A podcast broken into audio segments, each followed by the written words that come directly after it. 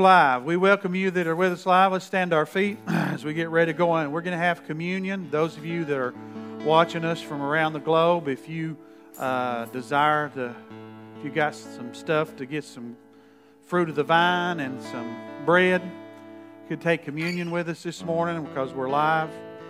And uh, I want to read a couple of things to you before we take this. I just quoted these before we went live. It says, Therefore, whoever eats this bread or drinks this cup of the Lord in an unworthy manner will be guilty of the body and the blood of the Lord.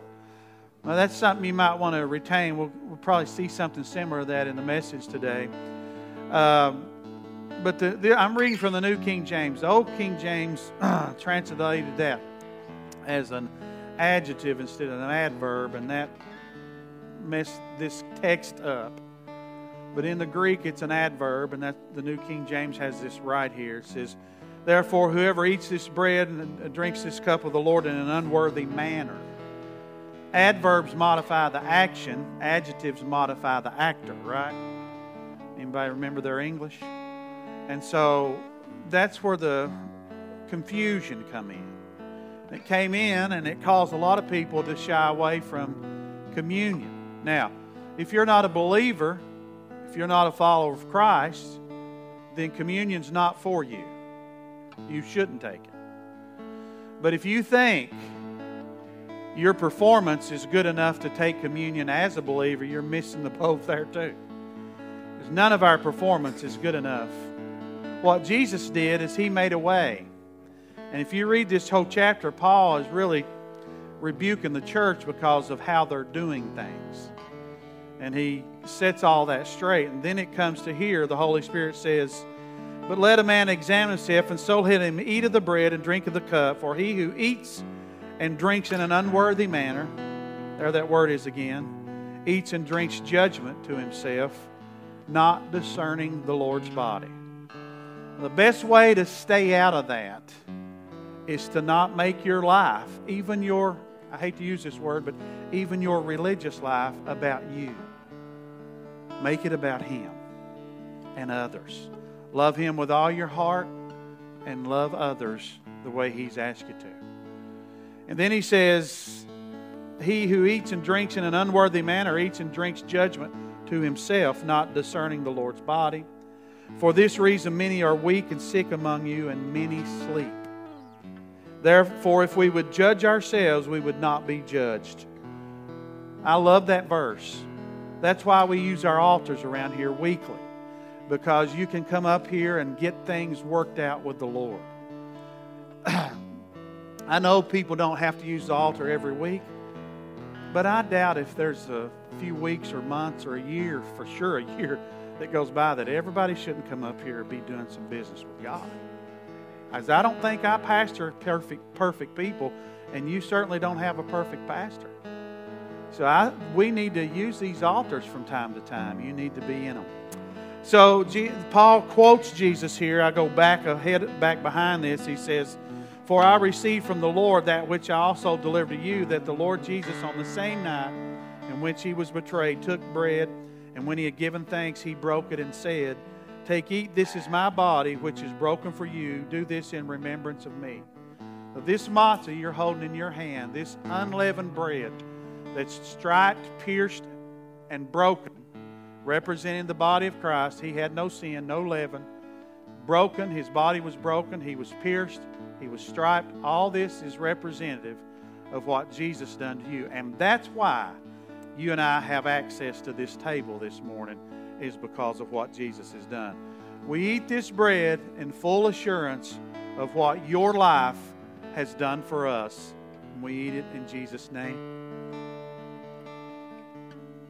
In the same manner, he also took the cup after supper, saying, This cup is the new covenant in my blood. This do as often as you drink it in remembrance of me. So the Lord wants us to remember his sacrifice that he's done for us with his blood. This fruit of the vine represents that sacrifice. Lord, we lift this cup to you knowing that it's by your blood not the blood of bulls and goats, but only by your blood that we have forgiveness of our sins and we have eternal life abiding in us because of what you've done. And we drink this cup with that awareness in Jesus' name. And everybody said, Drink the cup.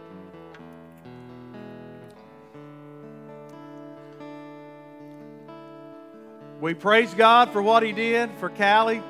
Amen. Brenda, the Lord moved for Brenda, and I'm sure others. The Lord moved for Mark this week.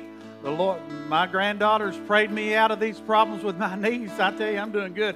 So we thank God for all He's done, but there's so much more available to us, and He wants to show His glory in us so those people out there can see Him in us. They don't need to see you, they don't need to see me. They need to see Jesus. Amen. It is a good thing to give thanks to the Lord and to sing praises to your name, O Most High. To declare the loving kindness in the morning and your faithfulness every night. On an instrument of ten strings, on the lute, on the harp, on the harmonious sound. For you, Lord, have made me glad through your work. I will triumph in the works of your, of your hands. O Lord, how great are your works! Your thoughts are very deep. A senseless man does not know, nor does a fool understand this. When the wicked spring up like grass, and when the workers of iniquity flourish, it is that they may be destroyed forever. But you, Lord, are on high forevermore. As I told you earlier, as long as He's on His throne, we'll be fine. And guess what? He's always going to be on His throne. For behold, your enemies, O Lord, for behold, your enemies shall perish. All the workers of iniquity shall be scattered. But my horn you have exalted like a wild ox. I have been anointed with fresh oil. My eye also has seen my desire on my enemies. My ears hear my desire on the wicked who rise up against me. The righteous shall flourish like a palm tree. He shall grow like the cedar in Lebanon. Those who are planted in the house of the Lord shall flourish in the courts of our God. What a good word. They shall still bear fruit in old age. And everybody over 50 said, they shall be fresh and flourishing to declare that the Lord is upright, He is my rock, and there is no unrighteousness in Him. Isn't that a good word? Say it with me. Some trust in chariots and horses, but we trust in the name of the Lord. Give Him some praise. Amen. Hallelujah. He's worthy to be praised. You are the Alpha and Omega, the first and the last that was and is and is to come. You are the King of Kings. You are the Lord of Lords. You are the Rose of Sharon. You are the Lily of the Valley. You are the bright morning star. You are the fairest of 10,000. You are the branch of Jacob. You are the wheel the of the wheel. You are the balm of Gilead. You are the spotless lamb and the great I am. You are the lion of the tribe of Judah. You're my Savior. You're my healer. You're my deliverer. You're my buckler. You're my shield. You are the King of the world, and you are coming soon. And we give you praise this morning. Hallelujah. Yeah, we give you praise, Lord. You are worthy of our praise. Uh, turn around, tell your neighbor they're in the right place this morning. Go ahead and shake their hand. Amen. Hallelujah. Uh, say it with me. Some trust in chariots and horses, but we trust in the name of the Lord. Amen. Give him praise one more time. He's worthy. Children's church is dismissed. The rest of you can be seated. We have two nurseries next door. If you have your Bibles, I would like for you to hold on to them. I want to show you something on the screen first. Uh, Let's look at uh, Lamentations 3 and 25. Let's, uh, let's read this together. Can you see it back here? You got a better shot than I do. Let's read it together. The Lord is good to those who wait for him. Hold on, hold on, hold on. We're going to take our time. Let's start all over. The Lord is good to those who wait for him. Did you hear what you just read? All right. To the soul who seeks him. We sang about that this morning. It is good that one should hope and wait quietly for the salvation of the Lord. We're going to talk about that word wait here in just a few moments. If you have your Bibles, turn with me to Psalm 27. In Psalm 27, we're going to look at some, going to see this word again in just a moment. Let's look at the instruction we get from Psalm 27, and then we're going to go to Isaiah chapter 40 and look at that word a third time. And then we're going to talk about that word, and then we'll go to the New Testament and find the equivalent of that. The Lord is my light and my salvation. Whom shall I fear? Now, I want to say something to you. If you've made your salvation, if you've come to Christ and you've surrendered your life to Him and you believe that He's the Son of God, the only begotten Son of God, that He died for your sins, that He rose from the dead, and you've asked Him to forgive you and come into your life, and you're on your way to heaven, you don't have nothing to be afraid of. You have nothing to be afraid of. Now, if you've not done that, you have everything to be afraid of. You do. You have everything. If you've not made the Lord, and if you're not following His teaching and His commandments, you're going to live in fear. That's how this works. But if you've made Jesus Christ the Lord of your life, now, did I hear what I said? I said Lord. All caps, if you'll read it in the New in the Bible, all caps, Lord. Right? He is Lord. Now, if He's not your Lord, if you just tried to buy some fire insurance, you may still be in trouble. You need to make Him your Lord. Amen. Tell your neighbor, say you need to make him Lord. All right? And then he says, The Lord is my light and my salvation. Whom shall I fear? The Lord is the light of my life. Of whom shall I be afraid? He's emphasizing that you and I don't have to be afraid. Tell your neighbor, say you don't have to be afraid. You know what Psalm 37 says? Fear only causes harm. That's all it does. It doesn't do any good for us. It don't make you look spiritual. You may have a group of friends that think that looks spiritual, but that don't look spiritual to me or God. Anybody that knows the word, having fear don't look spiritual at all. And just because, don't let people give you a guilt trip just because you won't be afraid and fear with them that you don't care. You're trusting in God's word. We're, did you hear what we just sang? He is a resurrected king.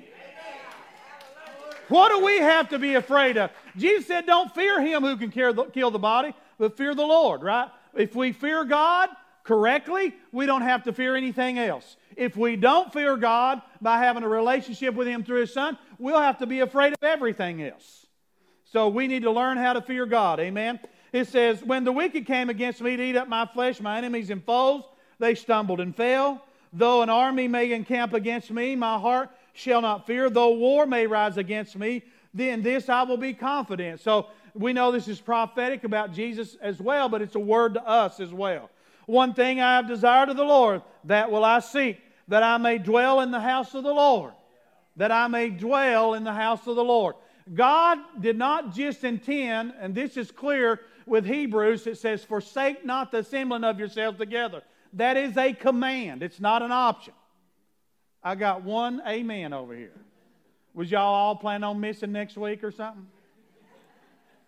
I know there's times when people have to be out. I understand that. But as a rule, we gather together. God intended for the church to be a community.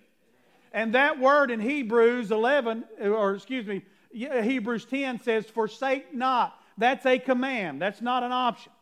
So you got to gather with God's people. They, it's not that you just need them, they need you. You, you need to be sensitive to, to encourage each other and exhort one another and to lift one another up and share the word with each other. He says, One thing I've desired, I will seek that I may dwell in the house of the Lord all the days of my life. To behold the beauty. You know, it's tragedy to watch people stay in church most of their life and then give way to it, get out of it. To behold the beauty of the Lord and to inquire in his temple.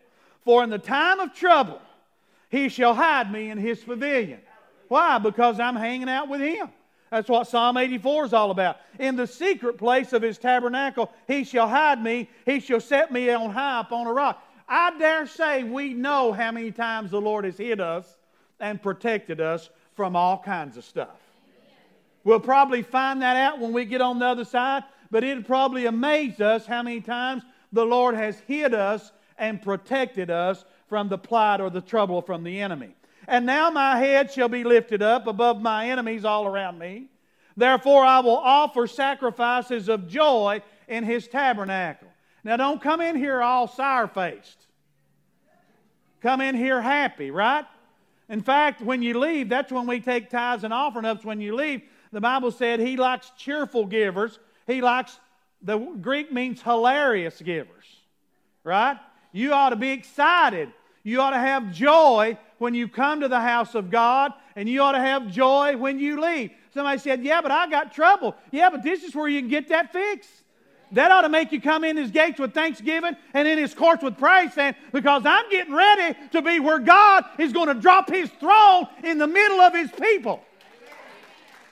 And when he drops his throne in the middle of his people, I have access to everything I need. So therefore, I should come in with joy and I should leave with joy.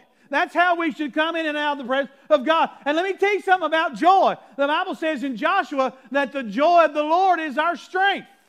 So without joy, guess what you and I are losing? We're losing our strength. It's really that simple. And how do you maintain your joy? You don't maintain your joy by the world straightening up. They're crazy out there.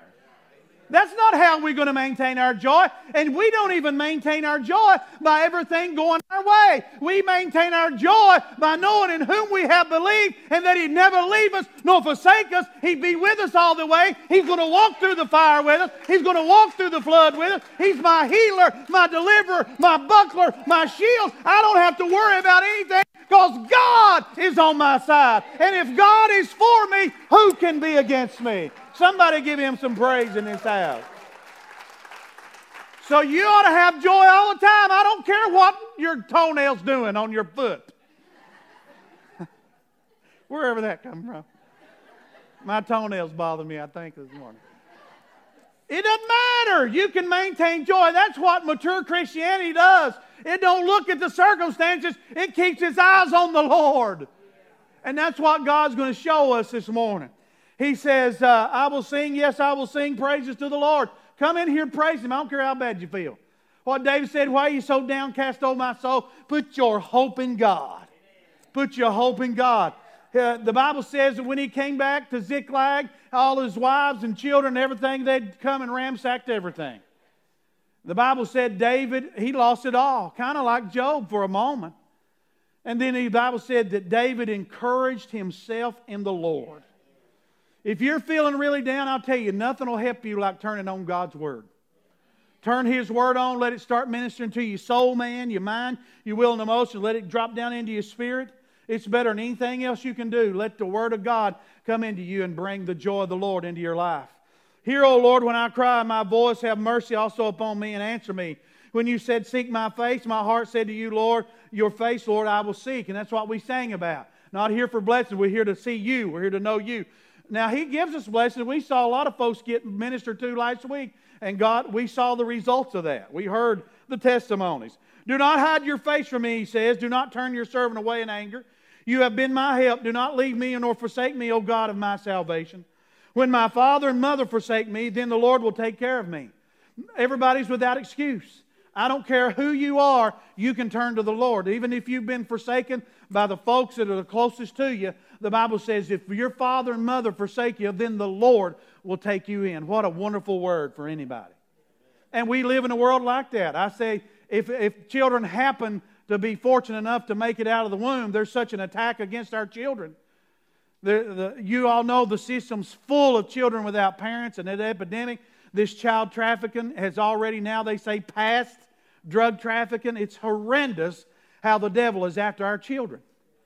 It's horrendous how many, how many ways he's trying to destroy the offspring, and he knows that. He knows. Most parents don't understand that.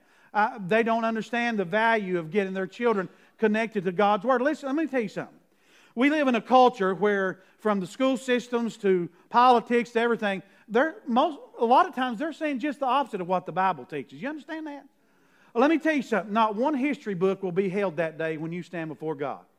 Not one policy from, our, from the American government or any other government for that matter will be brought out on that day when you stand before the Lord. This is the only thing that'll be used that day right here. This is it. So, why do we spend all of our time getting ourselves grounded in all that other junk, right? Let it have its place, but do not let it substitute or get in front of this. If you want your children to really know the reality of life, they need, and I'm going to say something while I'm on here. I'm going, I'm to get on a soapbox for a minute because I just want to.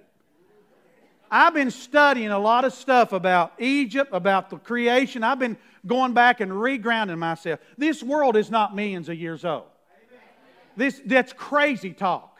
Did you know that when we landed on the moon, that the reason they set that craft up like that is because they were afraid that there was going to be so much dust on the moon that they would, that they would sink, sink up in Mars. And they based that on the matter that would have been expelled over time based on millions of years. You know, when they got up there, they had a few inches, enough to the equivalent of around 6,000 years. They don't want you to know that. They are lying to you.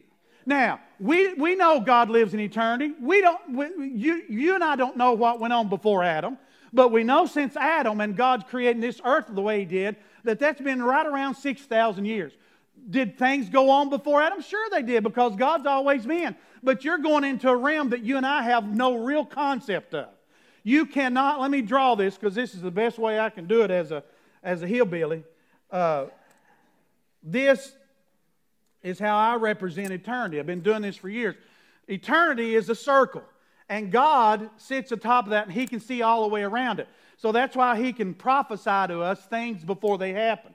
God sees the whole thing. Now, right here at ground, I'll call it ground zero, that's where Adam was formed and earth was created as we know it. And so out here, there's going to be time no more when God brings this to an end, right? And we're going to slip back into what we call eternity. Now, the earth is, the, they're trying to date something or time or the atmosphere or space when there is no time. When you go into eternity, there's no more revolutions. I wear a watch because God instituted time for us.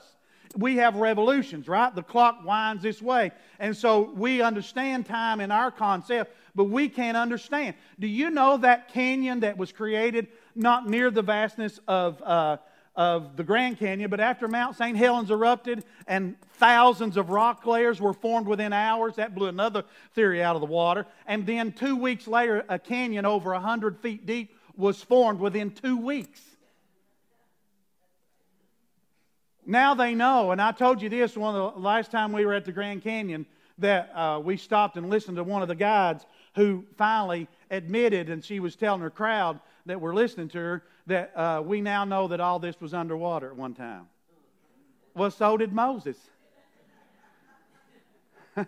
and so I was just thinking, well, you're going, you're heading in the right direction at least now. And so I just want you to know that your Bible is true. And when the world, here's, here's the difference between God and the world. When God's people make mistakes, He goes ahead and lays it out. That's encouraging for the rest of us because we know we all fail too. When the world makes mistakes, they try to hide it. They don't want you to know that they was expecting multiple feet of dust on the moon when they landed. And that it was only the equivalent about the age of the earth when they got there. They don't want you to know that stuff.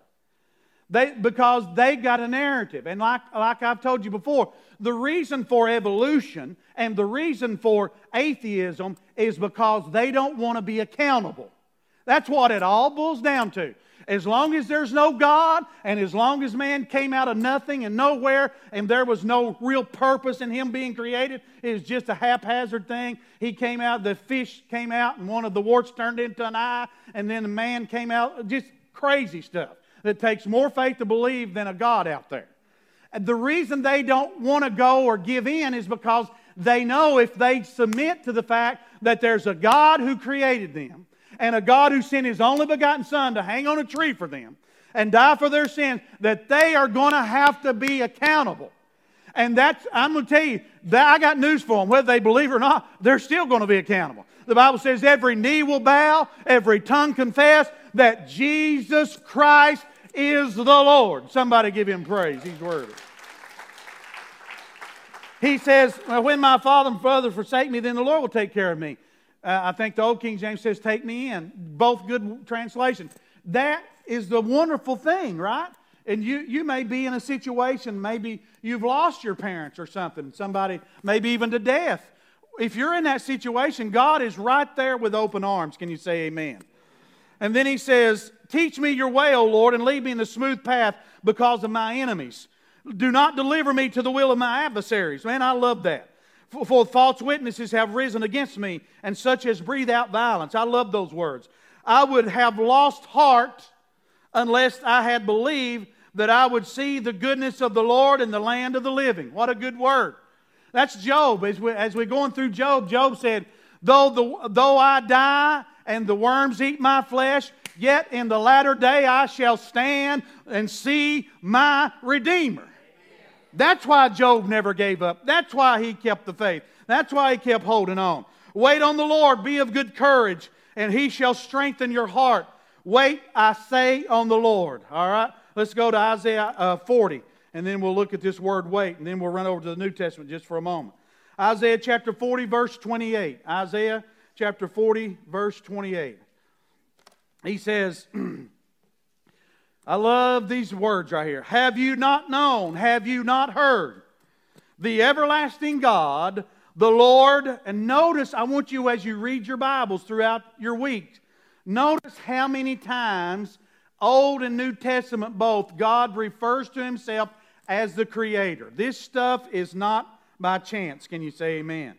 He says, The everlasting God, the Lord, the creator of the ends of the earth, neither faints nor is weary. I think another place says God neither sleeps nor slumbers. So God is always on the job, He's always watching out for us. His understanding is unsearchable. He gives power to the weak, and to those who have no might, He increases strength. Even the youth shall faint and be weary, and the young men shall utterly fall. Look at this word. But those who wait, same word we've been looking at, those who wait on the Lord shall renew their strength. They shall mount up with wings like eagles. They shall run and not be weary. They shall walk and not faint. What a wonderful word to all of us. The young men will even faint. You can't. And have you noticed that as you've gotten older, you don't have the same level of strength and stamina you once had? That stuff fades away. But those who wait on the Lord, this word wait in the Hebrew is kava. Kava is the word. The same word we've been seeing in Lamentation. It's the same word we've been seeing in Psalm. It's the same word we've been seeing here in Isaiah 41 or Isaiah 40. He says, to hope that a thing will be affected. This is the definition to hope that a thing will be affected, and to wait steadily and patiently till it is affected. To hope that something will be affected and to wait. Now, that's a different definition than our hope because we read in the scripture, we read about how hope will not disappoint, right? Well, a lot of people, if we use hope in the language, our language, hope does disappoint. If we say, well, I hoped that would have happened, but it didn't happen. But in the context of what we're seeing here, in this in the Old Testament, what we're getting ready to see in the New Testament, this is hope that does not disappoint. And here's why. Because these people, it says, they hope that a thing will be affected and wait steadily and patiently until it is affected. In other words, they don't give up. That's all of us. We don't give up. We don't give up. Tell your neighbor, say, don't give up. And you're going to see people. Now, Job didn't give up. Noah didn't give up. We're going to read about Abraham in a minute. He didn't give up. Samson didn't give up, even though he had some hard times. At the end, he was still hanging in there, right? Samson didn't give up. Mary didn't give up. Paul didn't give up. John didn't give up. I mean, we could go on and on and on of people who didn't give up. Now, they may have had to wait a while, right? Job, all these guys, they had to wait a while. They had to go through some stuff, but all this stuff, they waited on the Lord. They hoped and they waited till that hope was manifested and that change came their way. Now, let's go to the New Testament. Let's go to Romans chapter 5. In Romans 5, we see another word, elpis. It's the word we get el piso from, elpis and all that. In Romans 5, verse 1, it says, Therefore, having been justified by faith, we have peace with God through our Lord Jesus Christ through whom also we have access by faith into the grace in which we stand. And we rejoice in hope, there's the word, has the same kind of meaning as the word in Hebrew. Hope without a question mark, how I like to say this New Testament word, that it's going to come to pass. We have hope of the glory of God, and not only that, but we also glory in tribulations, knowing that tribulation produces perseverance. Here we go. That word hupomene, a lot of you have heard, means consistency and perseverance and character and character. There it is again. Elpis, hope. Hope with no question mark. Why do we have hope without a question mark? In our language, if I say I hope it don't rain today, I have no control over that, right? It may rain, it may not. That's out of my. So the way we use the word hope in English, it's like we don't have any control of the result. But here in the scripture, the Bible's using this, both testaments, very similar words, where that the hope is steadfast and sure. And the reason that's true is because of whom the hope is in, right? It's in a God who cannot fail. Now, here's where our problem lies hanging on to that hope until the manifestation of the result, right? These are the people. Let me read that Hebrew word again. It is some to hope that a thing will be effected and to wait steadily and patiently till it is effected. That's us. Now, here's our problem. We're used to drive-throughs and microwaves and quick fixes. That's our life, right? And so when God don't move in two weeks, we think there's something wrong. There don't have to be anything wrong. Uh, we look at Noah. How do you think Noah held on? because he believed God's word and he took God's word over all of his circumstances. That's what faith is. Faith is what you what your mind has agreed to, what your mind has seen, what your heart has agreed to, you hang your body on that in God's word. And so that's what Noah did. He run around what, 120 years telling everybody the rain was coming, the flood was coming. Now how many people you think made fun of him? How many times do you think Noah went home talking to his wife thinking, well, just nobody's really believing what I'm saying, and I'm starting to wonder, man, it's been 60 years. You hear me? It's been 60 years. It's been six months. I was encouraged this morning as I was worshiping and I was thinking about the message and worshiping, and I was thinking, I got a word from God about five years ago about something that's still not happened. And don't you think the devil ain't showed up a few times in those five years and said, hey, looks like you ain't getting that.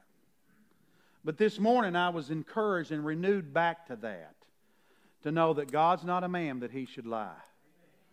And that God will perform everything he says he will perform. Amen. And so now I got renewed in that. Those I had four dreams about something that God was going to do that have yet to come to pass. Now, I can say to you, I've had dreams and visions over time and seen them come to pass. Get a word from God, some of that's already happened, but this particular thing has not. And I, am sitting here waiting. Then I was encouraged this morning because I was thinking, how long did Noah wait? How long did he hang in there? How long did Abraham? If your condition on following the Lord is based on results, you're going to be miserable all the time, especially if they're your results and not His. And so I was encouraged this morning as we were worshiping and I was thinking about this message. And then he goes on to say here, he says, Now hope, this is that hope, right? Look what he says hope does not disappoint. Now, hope does disappoint sometimes, right? In our language, it does. You hoped for a race car for Christmas, and you got two oranges and a candy cane. That was disappointing, wasn't it? Let's be real. Hope in our language disappoints us from time to time, but not in the context of where God's using it and how He used it. He said, This kind of hope does not disappoint. Oh boy, look at all those guys in Hebrews chapter 11. And the reason I put Samson in there, because a lot of us know how miserable Samson wound up for a season there after God using him mightily. But at the end of that, he, guess where his hope was still at? he had his eyes gouged out, and I preached to the youth this week that uh, Samson was going blind before his eyes were gouged out. But eventually he had his eyes bored out, and he was over there. And when, they, when he told that lad, he said, Put me over there by those, put me by the pillars. And he did not ask the lad, he didn't say, Has my hair grown out? Amen. He didn't say that. So I can know if I've got my strength back. The Bible says he cried to the Lord. So he went through a lot to get it, but he finally got it. His real strength was not those locks of hair, his real strength was the Lord. Now, what's God going to have to take us through for us to really get it? For us to quit trusting in that stuff out there, for us to quit trusting in our own strength and our own stuff, but for us to trust in the Lord. What's He going to have to do? Now, This is hope that does not disappoint. Let's go to, he, uh, let's go to Hebrews chapter 6. And I'm probably going to close here. But in Hebrews chapter 6, there's something here I want us to see. For sake of time, let's go to verse uh, let's go to verse 9. Hebrews chapter 6 verse 9. Look what he says here. Now he just talked about people who miss it, who don't they they uh, lose their way. They're not partakers of the things of God. And then he gets into Abraham. But, beloved, we are confident of better things concerning you. Yes, things that accompany salvation. Do you know what your salvation? Has anybody ever took a word study on sozo and soterion, Greek words that are used for saved? I mean, it's powerful. I've preached from that some. But there are 10 things that being sozoed, I made a new word, sozoed, over the years, does. So many wonderful things that salvation brings us and offers us. He says, yes, things that accompany salvation. Your salvation, its first job is to clean us up and give us eternal life. And then it offers us so many more things. Though we speak in this manner, for God is not unjust to forget your work and labor of love Think about that. God is not unjust to forget what you've done. Have you ever thought He maybe has? Have you ever thought that, hey, man, I've been working for God a long time and I'm just not seeing the results that I think I ought to see? Right? And then he says, God is not unjust to forget your work and labor of love, which you have shown toward his name, and that you have ministered to the saints and do minister. Now, I ask you a question Do you minister to other saints? There's so many ways to do that now. We're living in a generation where there's just so many ways to minister to other people now. We got so many avenues that we cannot make life all about ourselves. And he says, uh, You have ministered to saints and do minister. In other words, you continue to do that. And we desire that each one of you show the same diligence. You remember when uh, Peter and them were in the house, and the Bible says his mother in law started ministering to all of them. She was just taking care of them. Listen, Jesus was in the house. If anybody was going to teach, it was going to be him. She was doing all these other, there's ways to minister to people other than to instruct them.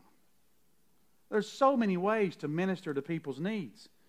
Jesus talks about that woman ministering to his need with her own tears and wiping his feet, ministering to that need. And we desire that each one of you should show the same diligence to the full assurance of hope. There that word is again. Elpis until the end. That you do not become sluggish. Now, have you become sluggish in ministering to others? Are you too busy?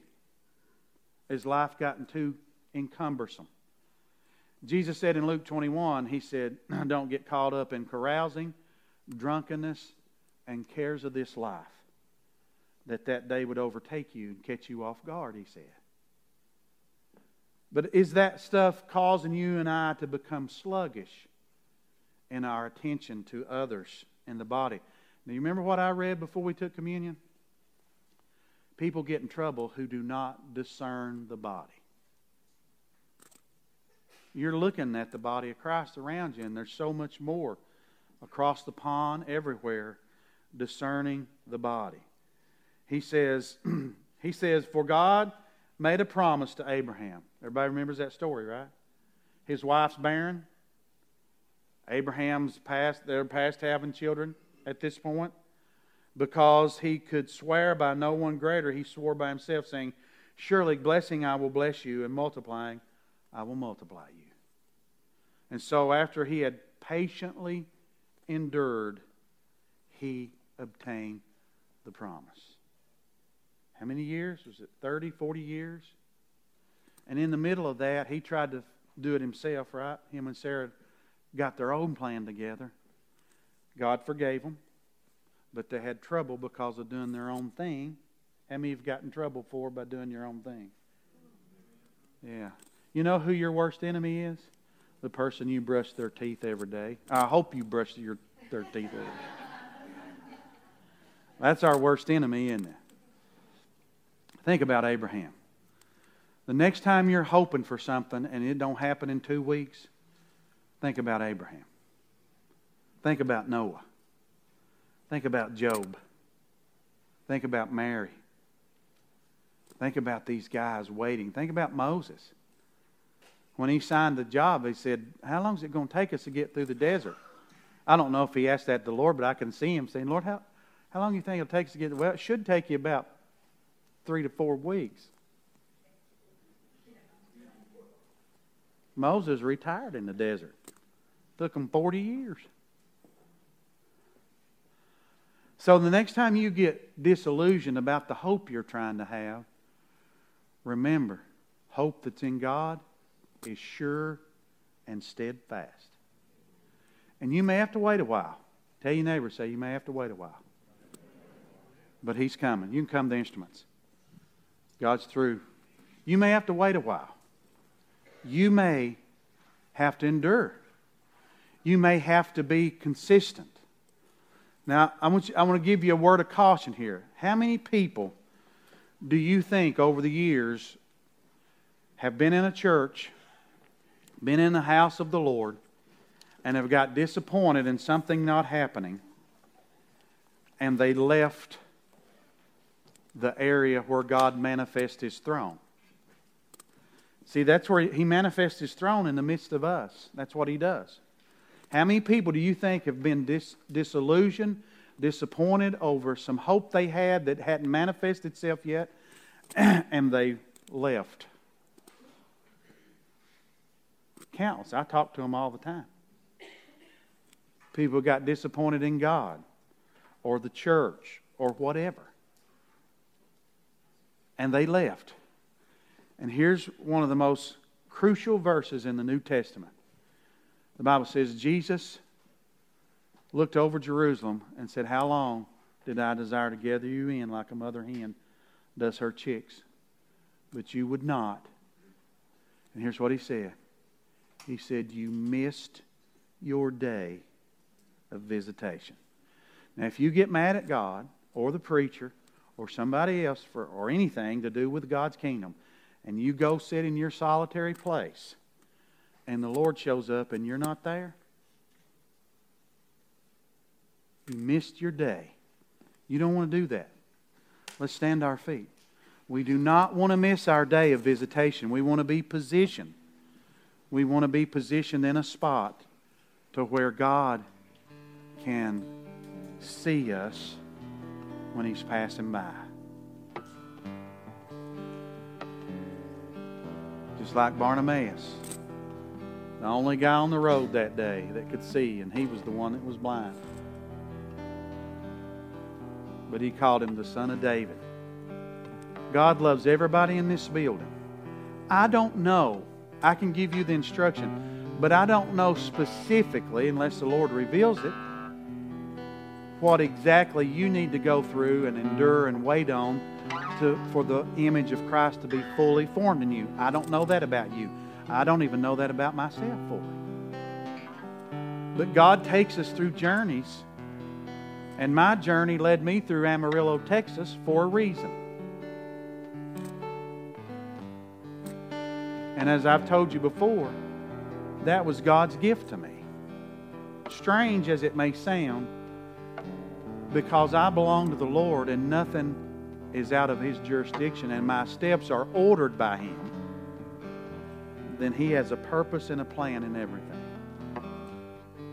And can you move into a spot with your relationship with God to be like Joseph?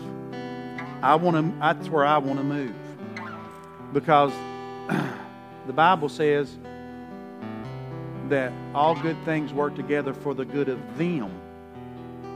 Have you noticed that before? It's plural, not singular. So I take you to Joseph. Everything Joseph went through, lied on, cast in the jail, left for dead. What did he tell his brothers? It's for good of you, all of us. Can you live there? Can you say, God, use me even if I have to suffer, if it will benefit others? Can you live there? Have you surrendered yourself to live there? Would you live there?